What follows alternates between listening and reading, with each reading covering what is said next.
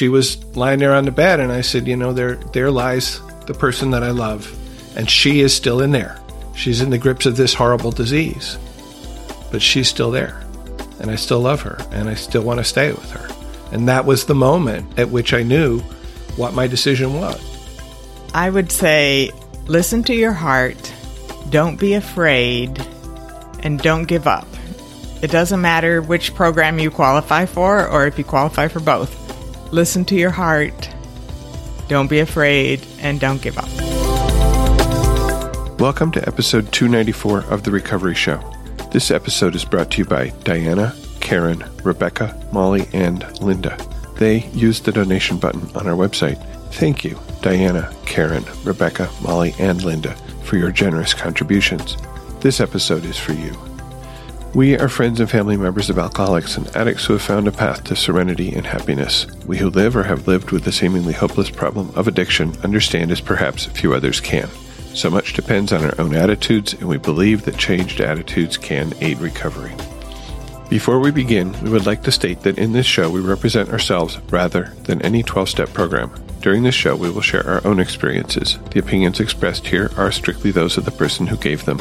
Take what you like and leave the rest. We hope that you will find something in our sharing that speaks to you. My name is Spencer, and I am your host today. The voices you heard were me and my wife Amy from a conversation we had with John M. of the Sober Speak podcast. We spoke of what it was like, what happened, and what it's like now for each of us individually and as a couple. This conversation was also published as episode 82 of Sober Speak, and here it is in the Recovery Show. Okay, everybody. So today, this very day right here, we are sitting with Amy and Spencer. So there's two things that are a little bit unusual for me in this one. Number one, I've never had two people on the podcast at the same time. And the other part to this is, well, first of all, Amy, why don't you go ahead and just say hello to the Sober Speak audience? Hello. And will you give your sobriety date if you would, please? September 3rd, 2005. Thank you. And Mr. Spencer, will you go ahead and say hello to the Sober Speak audience yourself? Hello, Sober Speak audience. Thank you. And you don't have a sobriety date. And the reason you don't have a sobriety date is why? I'm a member of the Al Anon Fellowship, and I have what I call a surrender date. Ah, and so what is your surrender? My surrender date is April 10th, 2002. Okay, so that's April 10th, 2002. And, and Amy, will you once again, I, I'm sorry, I'm usually good at writing this down. Your sobriety date is what? Um, September 3rd, 2005. Okay. And the reason I wanted to make sure I had both of those on the front end is because this is going to become significant as we uh, go through this uh, particular episode. So, those of you who are listening to this that are in Al Anon may very well recognize Spencer's voice uh, because he has his own podcast. And the name of that podcast is The Recovery Show. Isn't that a little bit um, how do I how do I justify calling it the recovery Oh, show, right? like a little omnipotent, like Uh, something like that, Right, right, right. But that's what we called it. We were looking, we were looking for a name when the three of us started this show at, at the help of, with the help of a friend of mine who has a also a recovery podcast. Um, when we were starting the show, we were looking for names that said recovery somehow, and that we could get a dot com for. And my friend Mark said, how about therecoveryshow.com? It's not taken. And we're like, okay. There you go. and there you go. thus and thus we had a start. And so the recovery show for those of you who have not listened to it before is an Al-Anon based web uh, uh, based uh, show, right? yeah. Podcast, okay? And the the really interesting part to me in in doing this episode is that we have his wife with him, Ms. Amy, and uh, she has never actually been recorded on Spencer's show before. Uh, I guess mainly because he has uh, Al-Anon people or just hasn't had an Yeah. interest. Right. So let me ask you a question, Miss Amy. Have you, do you listen to Spencer's uh, show very much? Okay. I only recently, fairly recently, Um, listen to the pilot episode, the first show. I, I, for a long time was afraid of what I would hear about myself. um, and, uh, listening to that went well. Um, there was stuff there about me, but it was okay. You know, I, uh, feel like I am coming to terms with my past pretty well. So you got sober in 2005. And when did you start the podcast, Spencer?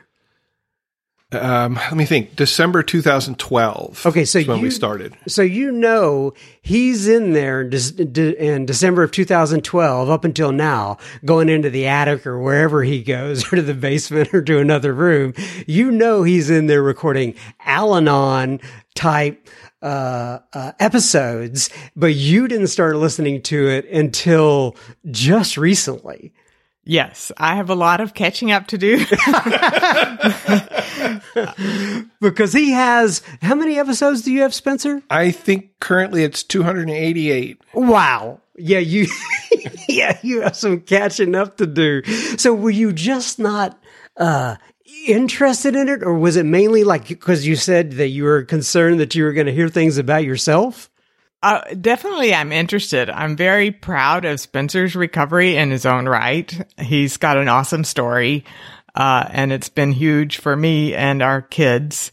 I'm very happy he's so active in Al Anon. I totally approve of his podcast. I was just afraid of what I would hear.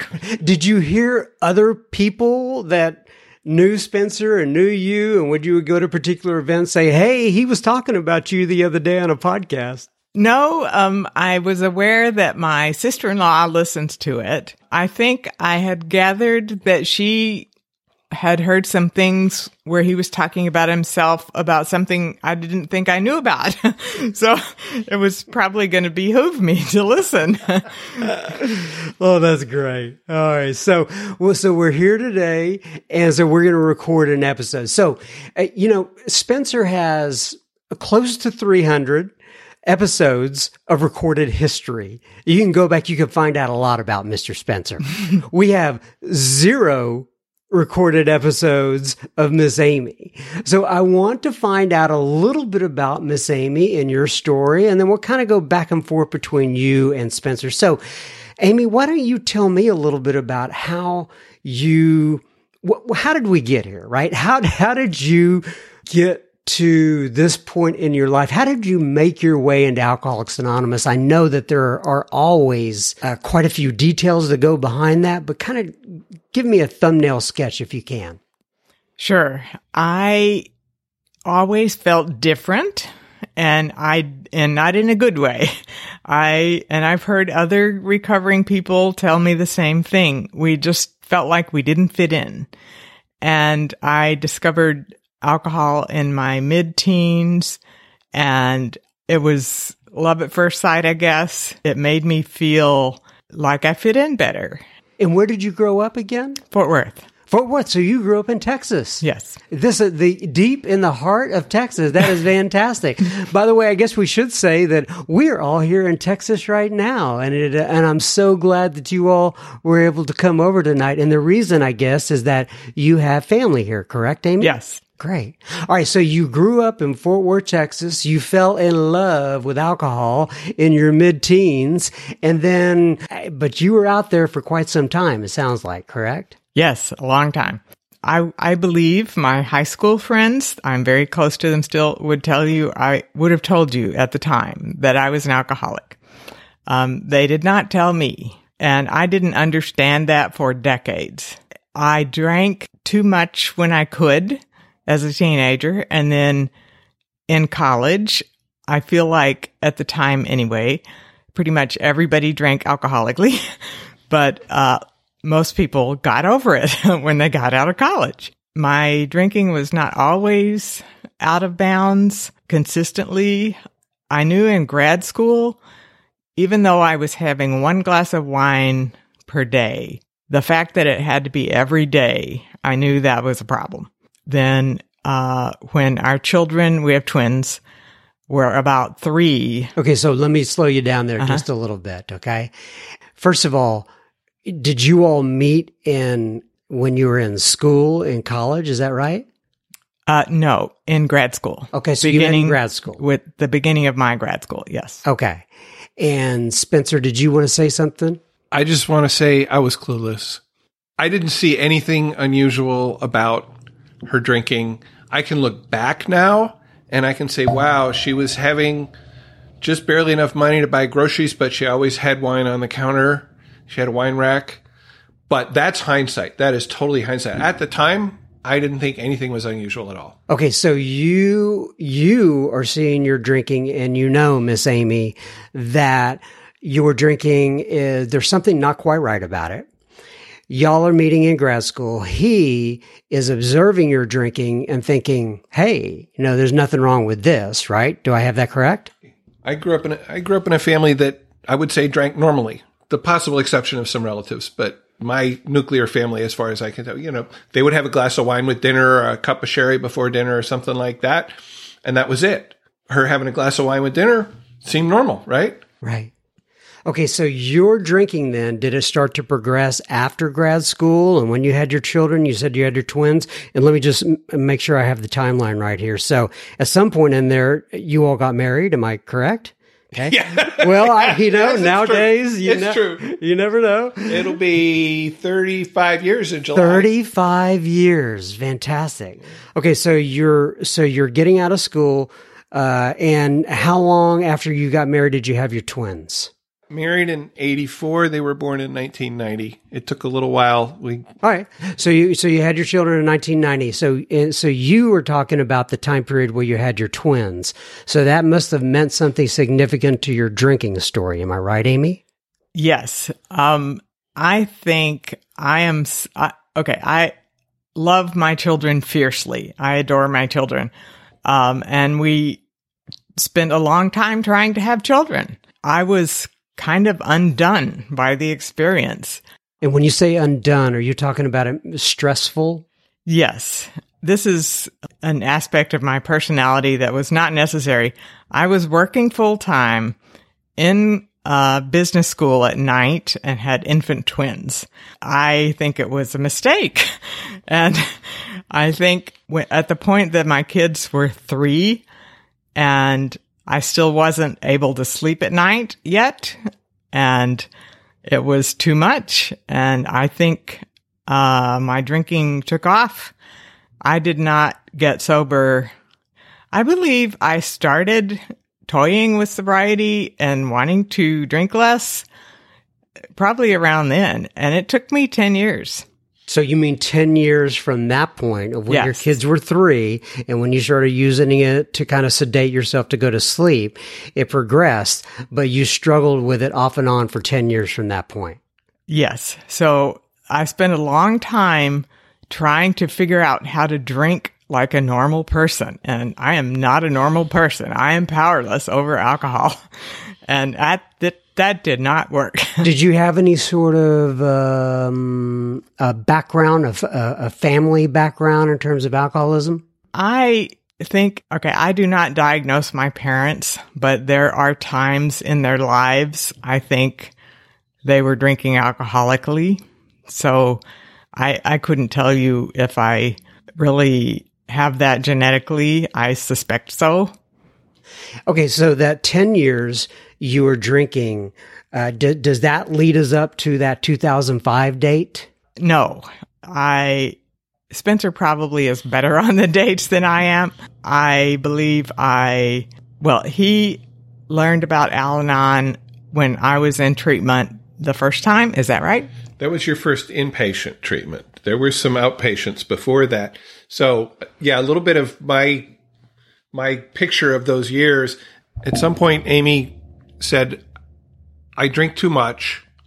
I want to try to moderate my drinking and um, started attending uh, a moderation program. And there were a couple of those. There was one sponsored by the university. And I was completely on board with that. I got to say, I just wanted her to be able to drink normally, right? You know, like I didn't want to go to a party and have, I mean, I remember coming out of a party one night. You may or may not remember this, but, and it was icy and I said, let's walk down through the snow because it won't be slippery. And she was like, nope, I'm going on the sidewalk, on the driveway and slipped and went flat on her back. And I don't know if you remember that or not, but that, that kind of thing really scared me. She's shaking her head. No, I don't remember Yeah. that. Um, you know, so I thought if we can just get back to normal, we'll be good.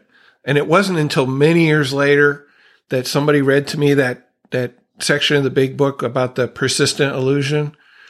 And I was like, oh, yeah, I had that too. Persistence of this illusion is astonishing. Many Yeah. pursue it into the gates of insanity or death. And so then there were, once the moderation things weren't working, I guess you decided to go into an outpatient. And there were at least two of those. I don't remember.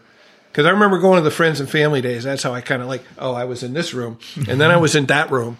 Um, and then um, you went to an inpatient. And that's that's when I finally heard the message about Al-Anon. Like I remember one of the one of the outpatient programs, they were like, you know, all your friends and family, like you would probably benefit by going to Al-Anon. I'm like, heck no. I am not the person with the problem here. right? Okay. Um, but so when we were in that inpatient, I was there for, they had a whole day. Wednesday, it was a Wednesday, you know, get there at like eight in the morning till four in the afternoon, lots of presentations and some, there was this really weird role playing thing about I statements with, with fellow other family members of, you know, um, there was a meeting with a therapist and somehow in there I heard that I didn't cause it, that I couldn't cure it and that I couldn't control it. And I might have heard those words. Somebody might have said those words to me before, but that was the first time I heard them. I heard them in my heart. And I, and looking back, that was the moment that I really took that first step admitting my powerlessness in my heart. I didn't take it in my head, right? Cause, you know, that would be like, no, I'm, I'm like an American male. I'm supposed to be able to fix anything, right? But I took it in my heart. And that night I went to my first Al-Anon meeting because like, if I can't fix her, I need to do something for myself. And maybe, just maybe this Al-Anon thing would help. What do I have to lose? You know, an hour of my evening. So, Amy, did you know he was going to Al Anon? Um, I don't. I I think if I was an inpatient, I wouldn't have known. So, when did you catch wind that he was going to Al Anon? I- How did you feel about it at the time? I think I probably knew and didn't know anything about Al-Anon, but why not? You know, I mean, everybody can use help.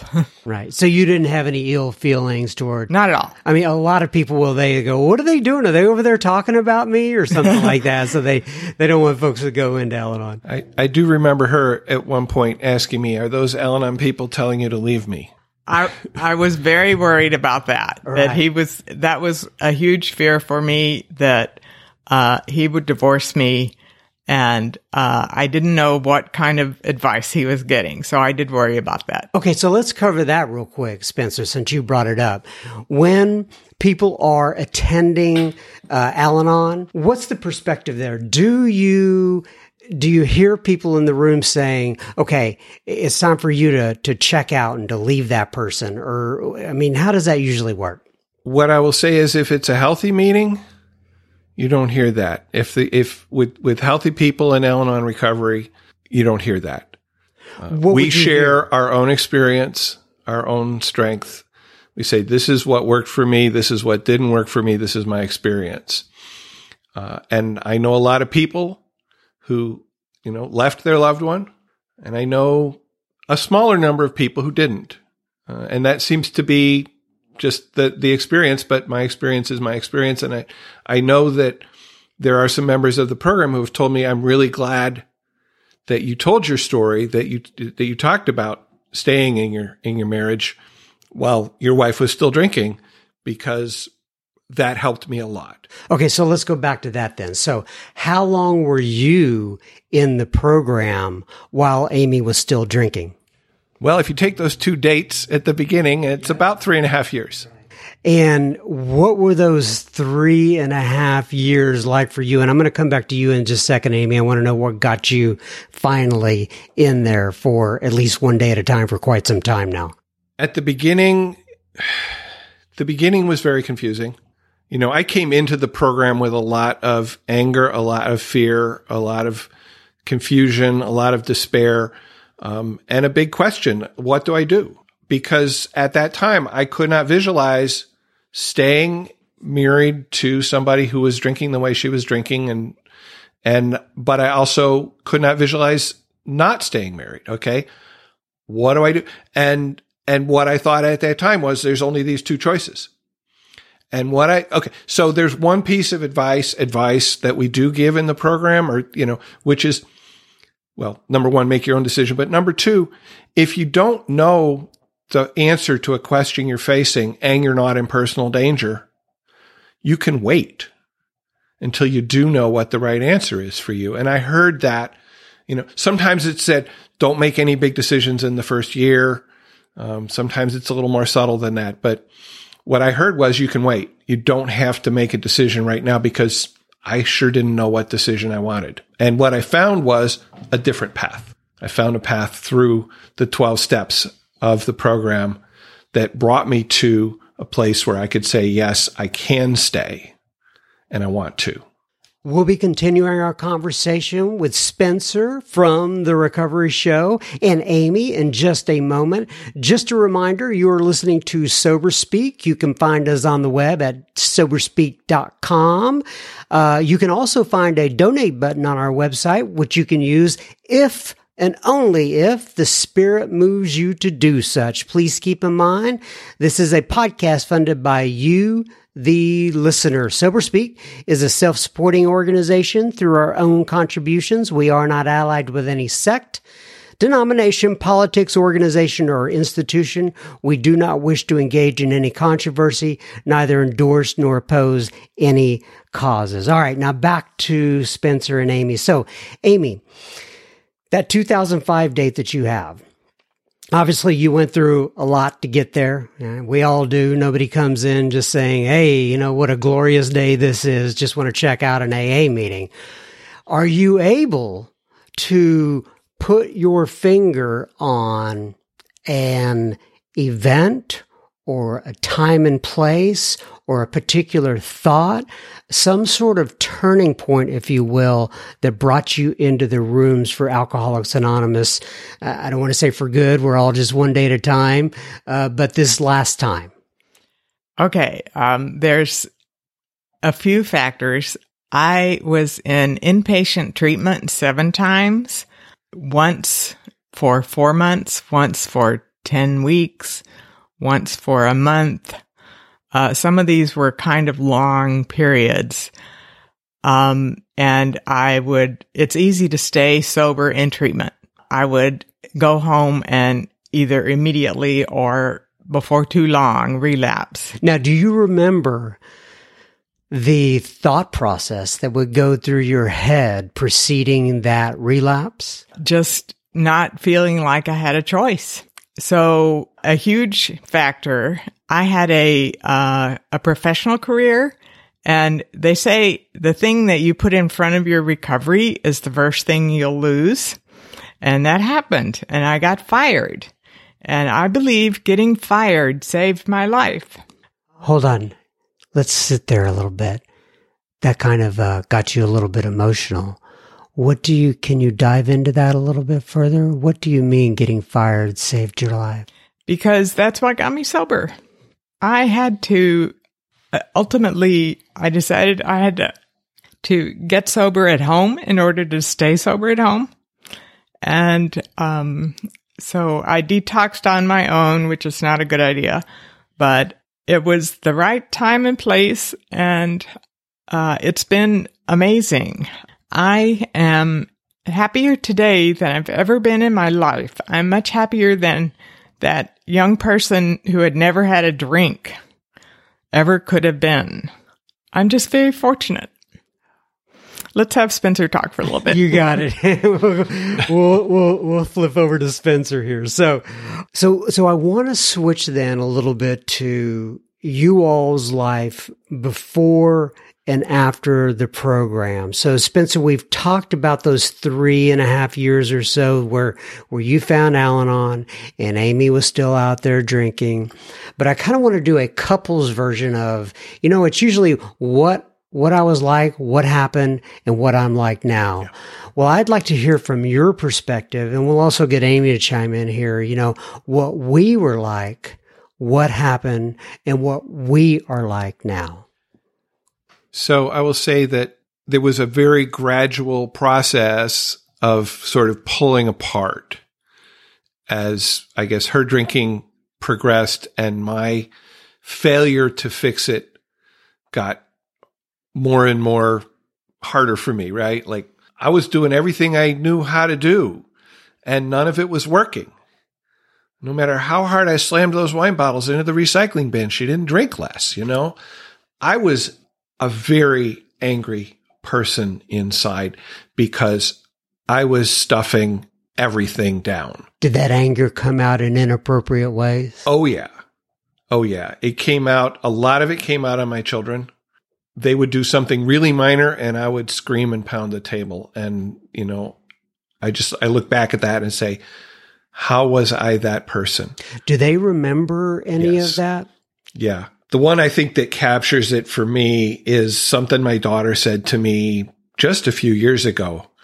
Um, she said, when you would yell at us, I would go in the other room and hide, at least mentally hide and emotionally hide. And I knew that you would calm down and I would have my daddy back. Okay. Now I'm getting emotional, you know, because that was that was the effect that my untreated Al-Anonism, if you want to use that word, was having on the people around me. It was coming out on my coworkers. I remember one of my bosses was like, "You absolutely have to take some anger management because this is getting out of hand." Um, I think Al-Anon saved not only our marriage, my sanity, and also my job because I was just I didn't know what to do, and I couldn't talk to anybody about it and it was all inside. And so it just came out sideways all over the place. And then I talked about my, my moment of clarity, right? My moment of surrender where I was like, I can't do this. I actually like, I felt lighter when I heard those words and took them into me. I felt physically lighter.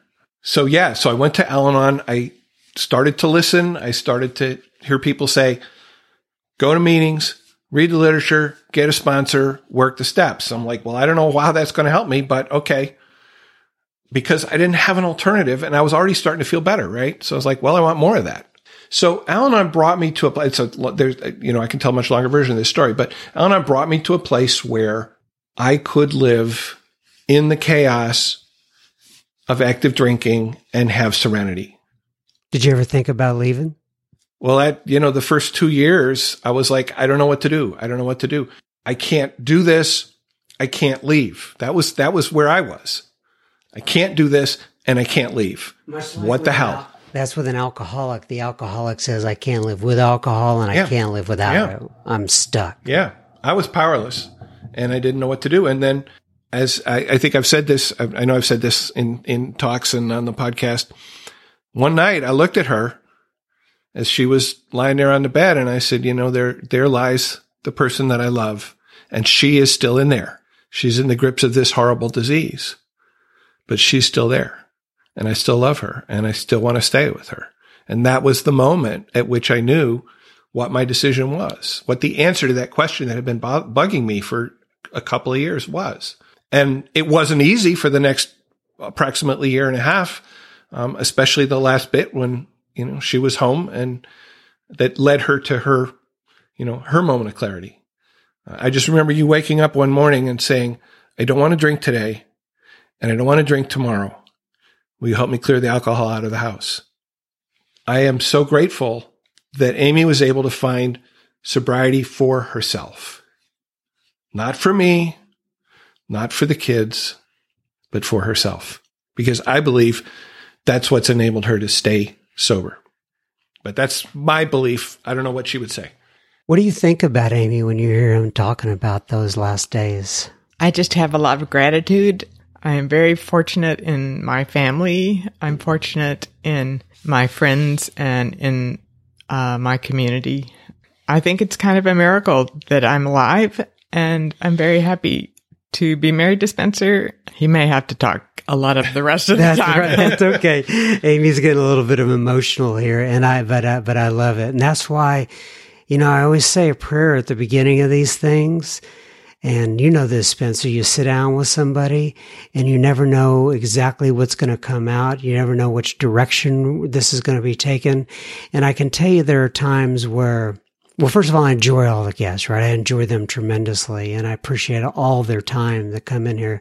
But there are times where I'm sitting there in the room, right where we are right now. Um, in the studio, as I call it, which is a guest bedroom in my home. And I can tell that God is right there in the middle of this, in this room with us. So, Amy, I know, and we will go back to Spencer if we need to, but I, like I said, I told you before I came over here, I, I know about Spencer from his show. I, I get to, I listen to his podcast all the time. By the way, I just, I do want to say, and I'll probably put this on the beginning of this show as an intro. If you're an Al Anon, especially even if you're an AA, right? I'm an AA. I listen to Spencer's podcast and it is the best recovery podcast out there. And I've, I've heard all of them. Okay. And just kind of doing research. And I told my wife this before you all got here tonight, you know, and I'm not just saying this because you're sitting in front of me. It's the one that keeps my interest. So if you haven't gone over there and listened to the recovery show, I finally got what you were saying earlier. You're saying like, we are the answer. Yeah, Like, exactly. we're Yeah. the only one out there. A little bit bombastic, a little bit ambitious, a little bit, yeah. Uh-huh. It's like a Jerry Seinfeld does this whole thing where he talks about how when people were sitting down coming up with the uh, name of Life cereal, they were like, "Hmm, should we call it Life?" They started out by saying, "Let's call it God Almighty cereal," and they said, "No, no, no, we need to tone that down a little bit." we'll call it life, you know? so with you and the recovery show, I get it. All right. So anyway, Amy, I want to go back to you a little bit. When you think of your version really of what we were like, what happened and what we are like now, what comes to mind for you? Can you give us some kind of uh, turning points from your perspective uh, within your marriage? when I was drinking way too much, way, way too much, Spencer had to run the show. Uh, and I've heard this story from other people. Then when I got sober, Yes. there was an adjustment. Yes, there was. she wants to have a say? What are you talking about? he was a wonderful co-parent, but I'm just so happy that we can be partners again these last 13 plus 13 years plus uh, instead of one competent person and one very sick person. I'm just so happy that he has his own recovery and we've both grown up in recovery. I was a 47 year old, uh, well, I was a 17 year old in a 47 year old body. And so I have been privileged to grow up a lot since then. And uh, I think Spencer, in his self reflection and working the steps and being sponsored and sponsoring that process, we've both grown tremendously. So Spencer, what's your version? So, so not a version, but your perception, I should say. And and let me preface it by I'm really interested in that period to where, like she said, you had a lot of responsibility. I'm sure, right? You were taking over a lot of the ch- whatever uh, household items needed to be done. Then all of a sudden, she's getting sober. She's starting to change, and you see this happen with people all the time. What were the differences that you noticed? I'm trying to look back, you know, 13 years here, um, 14 years almost, uh, and and say what because I know what I said to people at the time. I said she wants to have a say in the way the house runs. I can't just run it myself anymore. This is hard. You know, we're we're fighting about real stuff again, sort of. But what I want to say to maybe the Al Anon out there or somebody who is living with a newly sober person and you have been living with the alcoholism for some years. Um, I mean, if if I take Amy's word that she drank alcoholically since before we met, then when she got sober, I had been living with alcoholism for 25 years. That has an effect, a cumulative effect on how much I trust her. And when all of a sudden she's sober and maybe, and I'm, I'm exaggerating a little bit here. I'm simplifying a lot. She wants things to go back to how they were how they worked, air quotes here. I'm not ready for that. I am not emotionally ready for that at the beginning of her sobriety, especially when we had, I think, a period of eight months a few years earlier. I'm, I'm not going to buy in yet. I cannot give myself over emotionally. I cannot give trust of my emotions to her at that point, right? And for me, that's been a process and it's been a, it's, it's taken longer than I wish it did. It is what it is, as we say, but uh, it's been a long time. And what I say in meetings sometimes is, you know, it took me 25 years to get here. It's, it's taking me less than 25 years to get out, but I can't expect it to happen overnight. And so I get sometimes I get emails from people who are, you know, their partner is new in sobriety and they're different. And I'm like, yeah, they are. And they will be, and you will be. Um, and this is normal. Um, and don't feel like you have to change instantly because you can't. And here's my experience. So that's just what I want to say about that. And so she talked about not wanting to listen to my podcast because what she might hear about herself. And, and I'm like, what did I say? Oh my God. Over the last five, almost what, six years since 2012, six and a half years. what did I say on all those 288 episodes? I'm trying to, you know, and I'm like, it's okay. It's okay. Whatever I said, I said it. I meant it at the time. And it is six and a half years. And that I have changed. We're in a lot. I think we're closer more realistically, more, more honestly closer than we ever were. You know, there's that, that first period when you meet somebody and you're just getting together and everything is like sunshine and puppy dogs and unicorns and rainbows. Okay. That's an illusion. And what we got now is not necessarily sunshine and puppy dogs and unicorns and rainbows, but it's a lot more real. What would either of you say is the best tool that you have acquired during either your sobriety or either your time in Al Anon to help you be a couple. I mean, like, like, I guess I'm thinking about a, a real tool that you can use on a day to day basis to help, uh, couples in general be the kind of couples that they want to be moving forward. Spencer, you want to take that one first? I don't have a simple answer for that. Um, well, first, when you started talking, I'm like, well, the biggest tool for me was letting go and understanding what to let go of. And so that's the serenity prayer, right? God grant me the serenity to accept the things I cannot change. So let go of the things that I can't change, the courage to change the things I can. So keep that, which is basically me and the wisdom to know the difference and, and knowing what to let go of and what to hang on to. Uh, I think that's core to my recovery. But you asked about couples, and I think the biggest tool for me is the thing that was the scariest tool for me when I came in, which was that inventory step of getting to know myself.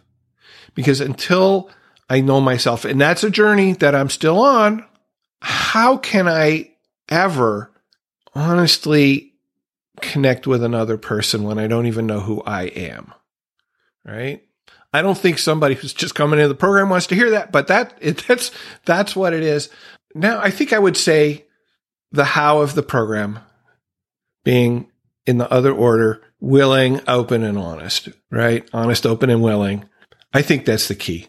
To be honest with myself, to be honest with Amy, to be open as well as I can, to be willing to do those things. Amy, I know that you're involved in service work in Alcoholics Anonymous. Tell me a little bit about that. What do you do within AA in order not to be just a uh, looker honors, so to speak, and somebody who's involved in the program? In AA, I just simply sponsor women. That to me is a really important part of my life. I love having a sponsor who knows all my secrets and I enjoy taking other women through the steps. I have been very fortunate in my sponsees. I have one sponsee right now who has 31 years sober. How do you sponsor someone with 31 years? But uh, she chose me, and we've been through the steps with her working them. Now we're going through the steps together, working them with each other. So this is my AA story. I also volunteer with a a nonprofit that is not AA, but it is a uh, women's recovery organization. I love that work. So, what does the nonprofit do? Okay, uh, we provide activities, workshops, and retreats for recovering women. So, one of the big things, the big motives is that someone new in recovery will be able to make a create a network of recovering women friends. And I just wish I had had that. Um, I just remember how vulnerable and alone I felt. I have often said early recovery for me was five years at least. It took me a long time to open up enough to really develop big, powerful fellowship around me my first sponsor talked about an African herd of antelope and the, the ones in the middle are safe. The ones on the edges, the stragglers, those are the ones picked off by the lions. and, uh, it took me a long time to get to the middle of the herd, but, uh, it is the biggest protection I have. I can't be a good wife or mother or happy person without being sober. And that is a daily reprieve. Working with women, getting and staying sober keeps me in the middle of that. Yeah, we uh, always say in our group, uh, it started here lately. It's kind of a new thing, at least for me. And that is, you hear a lot of people say, uh, come all the way in and sit all the way down. Hmm. I like that. Yeah. You want to be in the middle of the pack. Mm-hmm. I love it. What about you, Spencer? What in terms of service? Yes. Well, I, oh, and one thing before yeah. we go on from that, I did want to ask you: Would you like to mention the name of the organization that you belong to, just in case somebody were interested in contacting it? Sure. It's the Ann Arbor Women's Group. We're a 501c3 nonprofit organization. Our uh, website is a2womensgroup.org. And for those who may not know this, uh, Ann Arbor is in Michigan. Yes. Gotcha. There's a lot of people listening in different corners of the world. Yeah, but you know, I bet somebody just is like, oh, that is such an awesome idea. And maybe I could get some pointers on how to start one of my own, right? That's it exactly. Yeah. Uh, service, I sponsor men. Um, I sponsor members of Al Anon. Uh, there are very few men in Al Anon, and occasionally a woman asks me to sponsor her. So and then I have to decide whether that is a fit for me. So let me cover that real quick. And that is, you are a man in Al Anon. Yes. And as you know, Al Anon is made up of primarily women. By the way, Amy, I'm just curious from your end, d- does that ever bother you, if you will, that you know that he's going to an organization that is primarily made up of women? No, just because I know Spencer and I have no doubts about Spencer. That's great. Mm-hmm. Fantastic. Okay, good to hear. So, but you, Spencer, when you got into Al Anon and you see that it is primarily women, there's not many men around, did it, did it, uh, uh what sort of thoughts did you have about that? I don't think I really did. I really, I mean, the, the in the Ann Arbor Al-Anon community, there there's a reasonable number of men, and sometimes I'm sitting at a at a table. We have table meetings in Michigan, and we split up into multiple tables instead of one big group. Sometimes I'm sitting at a table where it's more men than women. Sometimes I'm the only man at the table. It just varies a lot, and uh, I don't think I really thought about it. Um, so yeah, so in terms of service, I sponsor people. I have currently, I would say, three people who are actively seeking sponsorship. Um, other people who might call me occasionally, you know, that I'm sure that works that way for you too, right? Uh, some people I meet with regularly, some people I meet with when something comes up for them because we've already been through the steps. I, I do see myself as a step based sponsor. The first thing that I do when I sit down with somebody is we start with step one. Um, and we go as far as, as far as they go. Uh, we, we're not as quite as forceful about it, maybe in Al-Anon as, as an AA. Um, the stakes don't feel as high. Um, I bet some Al-Anon members would argue with that, though. I, I just said feel as high. I understand. Um, I believe they they are. Um, for for some people, it is a matter of life and death. It's just not as obvious. I think that's what it is. It's not as obvious, right? For most of us, my big one of my big service commitments to Al-Anon is doing the podcast. I've been asked. I actually am alternate group rep for one of my meetings also, which is I have I have two meetings I consider home group uh, that I go to regularly that I participate in group conscience and so on. I'm an alternate group rep for one of those. And I'm pretty sure at some point I'm going to be group rep because that's the way that happens, right? Uh, and then all of a sudden a whole new vista of, of service opportunities open up, right? So, uh, we'll see where that goes. Uh, but I, I like, I feel like doing a podcast is sort of a one on one. I like to, sitting at the microphone. I'm sitting at the microphone looking across the table at you and I'm talking to you. Okay. And you are now a representative of everybody else who's listening. But I, I, I really feel like I'm talking to one person at a time. I hear you. Um, you know, and this is more podcast talk now, but I, I never anticipated that this would become what it has become. And I never anticipated that I would grow as close to the community um, as I have and think about them as much as I have and pray about them as much as I have. It just really kind of blows my mind when I think about it. All right. So before we kind of, I guess, uh, wrap things up here, is there anything that you guys want to add? And think about it this way. There are people out there who are listening to maybe a podcast or an episode like this for the first time in their lives.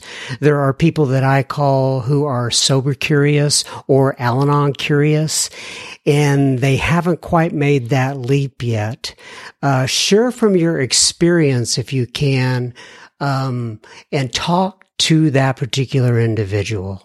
As I said, I really didn't think I needed anything like Al Anon but my life was miserable.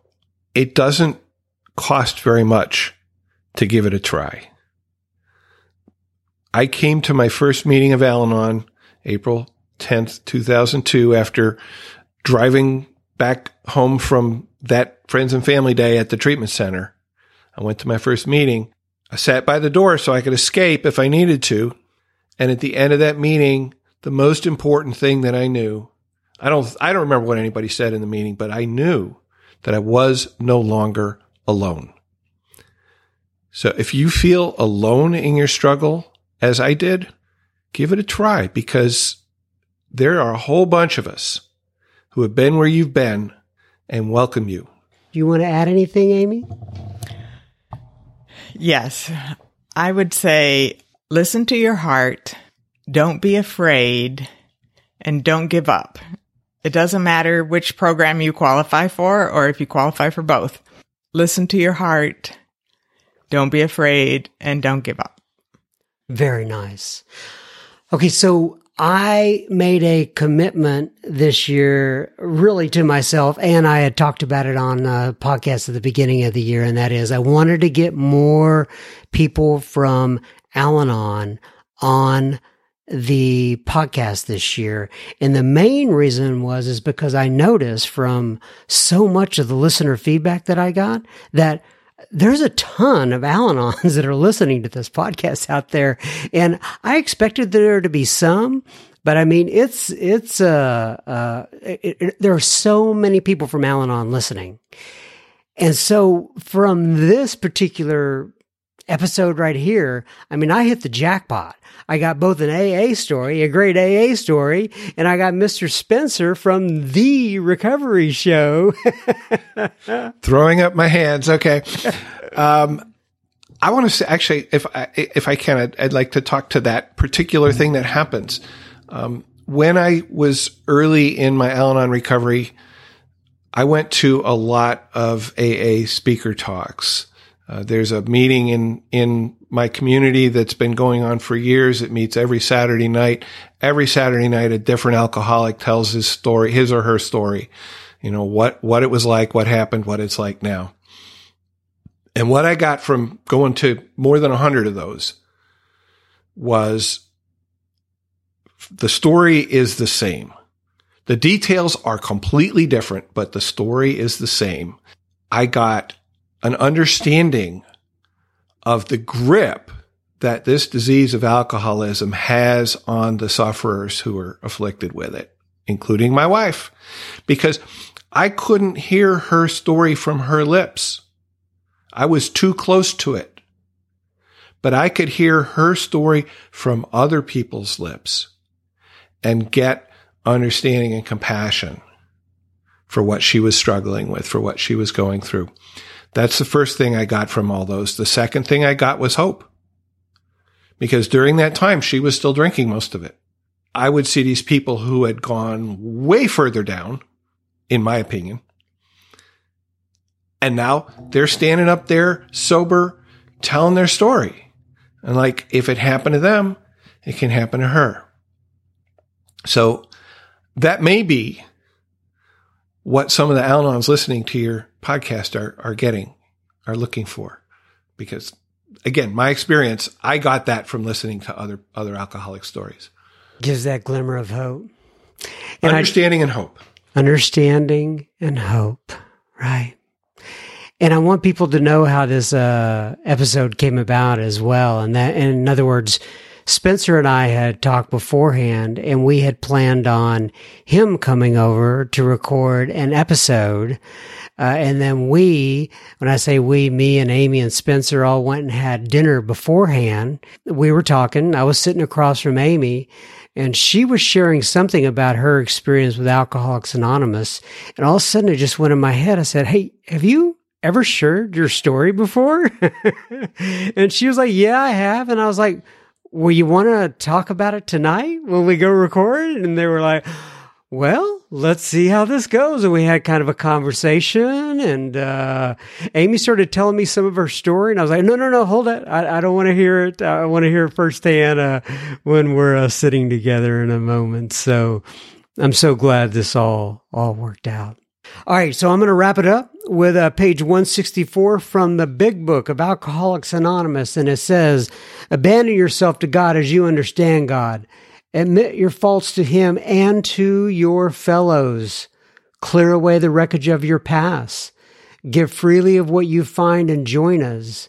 We shall be with you in the fellowship of the Spirit, just like we've been tonight and we will surely meet some of you, such as me and Amy and Spencer, as you trudge the road of happy destiny. May God bless you and keep you until then. Once again, Amy and Spencer, thank you so much for popping by tonight. Hey, thank you for having us. Thank you.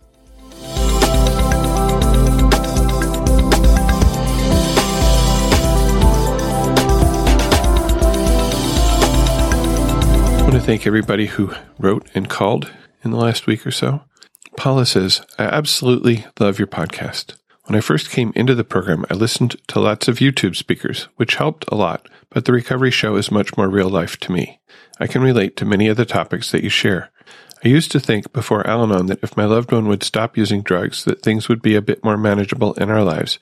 But now, after being in the program almost two years, I'm asking, how do you live with sobriety? LOL. Little shrug emoji there. I tend to honeymoon, as my first sponsor used to say, with my loved one when things are good and he is going to meetings and doing daily meditation and all those good things. I often get lost in that and forget that I'm supposed to be working on me and not him or his recovery. I'm only supposed to support him. A show about living with sobriety is something I could really use. Thank you. Smiley face heart. Paula. Great idea, Paula. I think I have a feeling that somebody else has also suggested the same topic. I thought I had a previous request. If I did, I didn't write it down, but now it's written down. Thanks, Paula. Vicky left us a voicemail. Hi, Spencer. My name is Vicki. I want to thank you for your for your show. I just listened to sayings, quotes, proverbs, and parables with Eric, and it really resonated with me. I have my ODAT, and I open it up inside, and I've written down a saying that I just love from Saint Teresa of Lisieux. She said, "Turn your eyes back upon yourself." and you will not judge the doings of others. I have that in my ODAT and I read it before I read my day. I really appreciate all that you do. You make a big difference in my life and I've I've recommended your recovery show to many many people. I'm here in California. I don't know if I mentioned that. Thank you. Thank you very much. Well, thank you Vicki for that saying. That really sounds like a great way to start each day. Michaela says, "Hello. Thank you so much for all of your service. A group of fellows and I were thinking of working the steps as a group rather than the traditional sponsor sponsee structure. I've heard this being discussed on your show, but it is uncommon where I live. Do you have any insights on how group step work tends to be structured? Do you have any experience in this area or know someone I could connect with? Thank you. Warm regards, Michaela. Well, Michaela, I've done this. I've worked the steps as a group, I think, three times now. We've always used the same structure I'm sure there are others, but the groups that I've been in have all used the book Paths to Recovery. Our structure is that we meet regularly, once a week or once every two weeks. We assign ourselves as a group a set of questions for the step we're studying to be answered. Generally, we write answers before the meeting, and then in the meeting, we talk about our answers or we read our answers the three groups that I've been in have had different feelings about crosstalk during our meeting. In one of them, there was very little or no crosstalk about our sharing. In the other two, I think there was a lot more. And it really just depended on what the group members were comfortable or uncomfortable with. And I remember in one of them, I think we were going in step five, and it was a question in step five about is there something you haven't been able to share with anybody else or something like that? And before I read my answer, I said, This is hard for me. I would prefer that nobody say anything in response because in that group we we did sometimes talk back and forth after after we each read our response. So that's the way I've done it. My wife has been in some step study groups and and I think they use a similar structure. I'm really not sure because I haven't asked her in detail. And I'm sure there are other ways to do it, but like I said, that's the way I've done it, and that has worked pretty well for me. Thanks for asking. Louise left a comment on episode 84, which is the four M's manipulation, managing, mothering, martyrdom. She says, I must share this with my younger sponsees who are still living with active alcoholism. Sure enough, had a voicemail and an email about crosstalk. An anonymous listener writes, I'm one of the core members of a new Nar-Anon family group less than one year, and recently we've had a lot more crosstalk. At my most recent meeting, four people spoke in direct response to my share, which made me very uncomfortable. I felt betrayed by my group, like it's no longer a safe place to share. After some of their unwarranted feedback began, I mentioned, Wow, we are having a lot of crosstalk today. My group secretary said, with a hearty laugh, We all know each other and have been coming for a long time. We're all okay with it. Though I believe their feedback to my share was out of their concern, support, or love for me, my share didn't warrant immediate feedback. There was no imminent danger that I was asking for help navigating. I was horrified at my secretary's response, and now I don't know how to approach my home group with my concern. Is there a rule or something that forbids crosstalk in 12 step programs? Your thoughts or suggestions are welcome. And I also got a voicemail from Jess. Hi, my name is Jess, and I'm calling from California. First off, thanks for the great show. It's really been awesome to discover and been augmenting my own recovery journey very nicely. So I really appreciate that. I did spend some very good time in Al-Anon for a couple of years while I was exiting a marriage with a heavy drinker. But I found my deepest work I needed to do in ACA, so I've been primarily an ACA attendee um, for the last couple of years. But I occasionally do pop back into my Al-Anon meeting just when I need a check-in or another meeting or fresh perspective or something. The last time I went to my original Al-Anon meeting, I experienced something that I wondered if you guys could address on the air, which is I received a lot of positive energy from people. Hey, you're back. It's so great to see you. I really missed your shares. I really missed, you know, a lot of that, which is like borderline almost crosstalky because too much praise and it's hard for an ACA to, to have too much praise. But I, it was sweet and nice. And then I had a woman come up to me at the end of the meeting and she's like, Oh, what have you been up to? How's it been going? And I sort of told her a little bit about what my life was like. And she said something that was so damning. I don't think she meant it damning, but it was so damning to me that I basically made a decision never to go back to that Al-Anon meeting again. And I've been struggling with that because I miss it. I miss, there's aspects of the program I miss, there's aspects of that meeting that I miss, those people. And I was toying this morning, with like, okay, do I confront this person and say, hey, you know, you said this thing to me and it was really difficult to hear and it really turned me off and, and I just, you know, want you to take responsibility for it, but I can't control her and what she does and wants to do. And, you know, so I'm grappling with that kind of thing. So I'd be happy to hear your feedback on what to do when you experience crosstalk in a meeting in such a way that feels inappropriate. How to return to a sense of safety in that meeting is what I'm kind of after. Okay, that's all. Thanks a lot, and uh, look forward to hearing the next show. Ta-ta.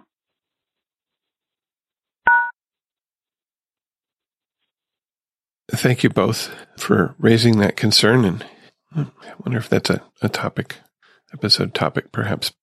As far as I know, um, and according to tradition four, each group is autonomous, uh, except in matters affecting the program as a whole.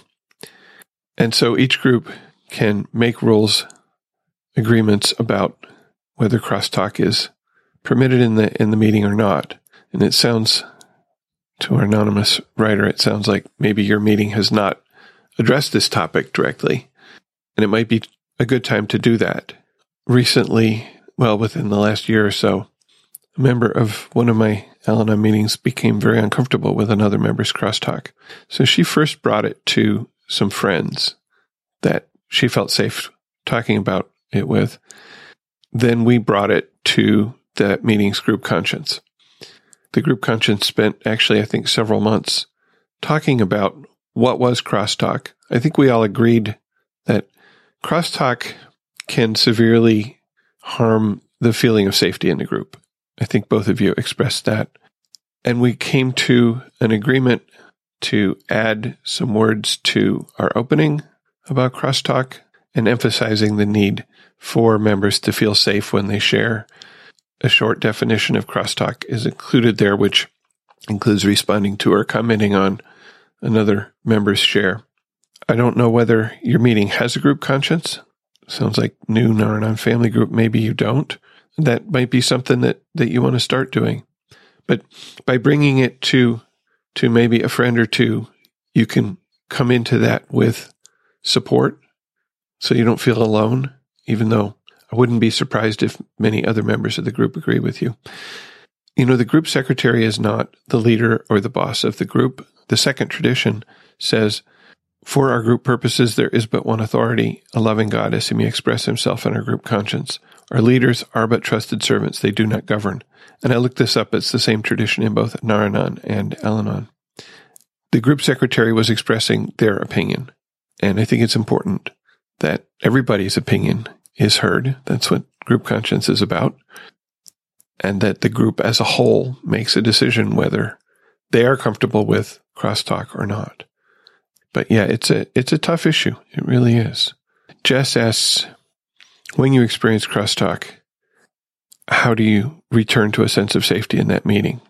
My friend who experienced crosstalk and, and was thinking about maybe not coming back to that meeting because of it I think was able to find safety in first talking with friends and then bringing it to the group and, and having the group conscience come to a decision that crosstalk was not something that we wanted to support in the meeting.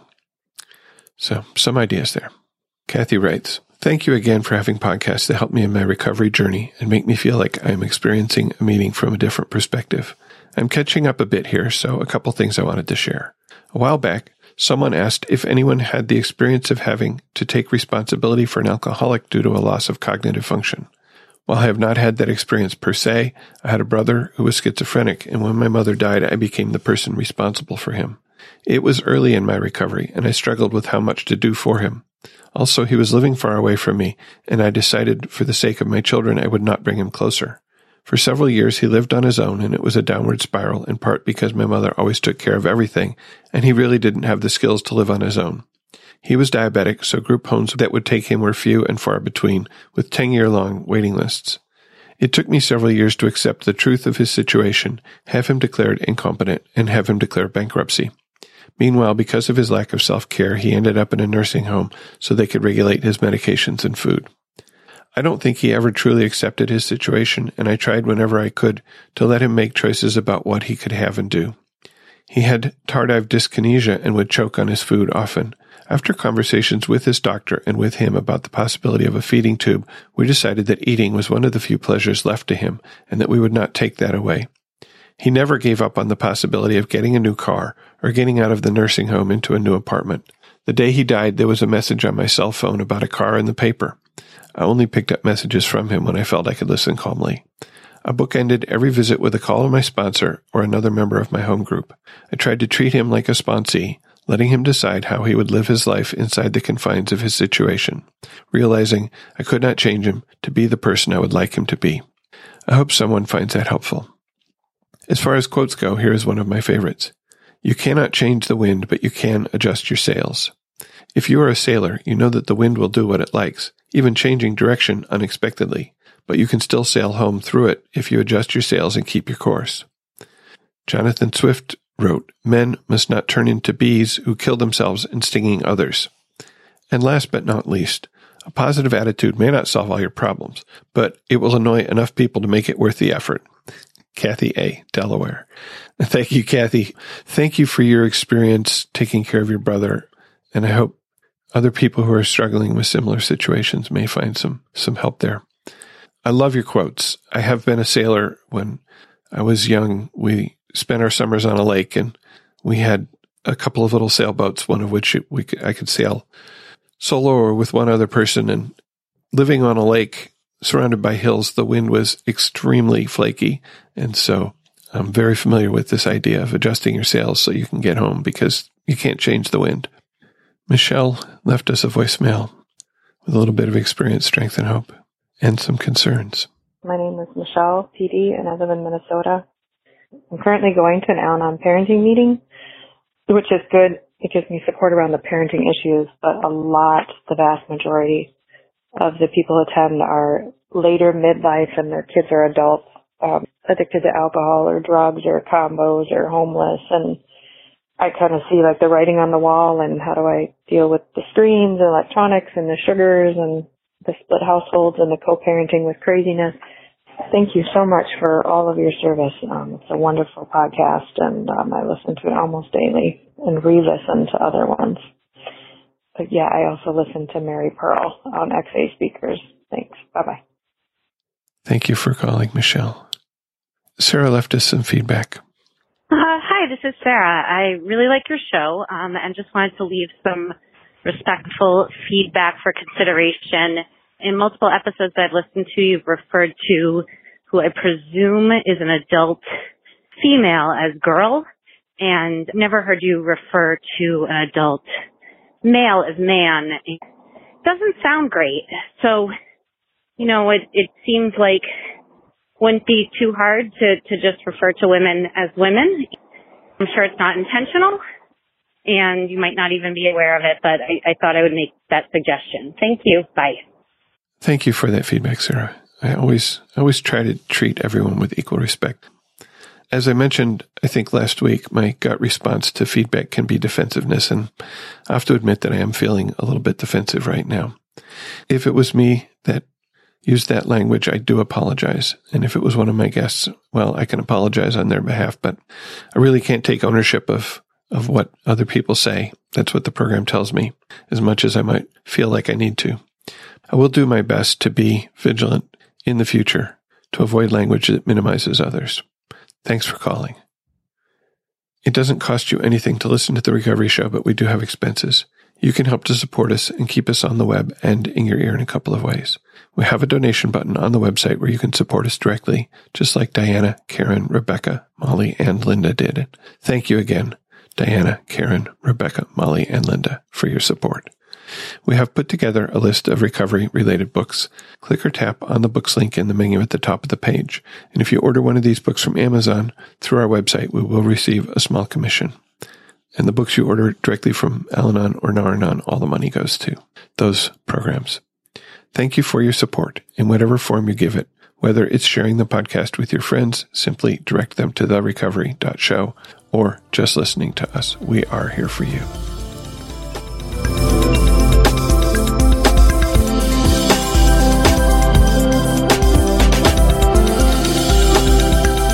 for listening, and please keep coming back. Whatever your problems, there are those among us who have had them too. If we did not talk about a problem you are facing today, feel free to contact us so we can talk about it in a future episode. May understanding, love, and peace growing you one day at a time.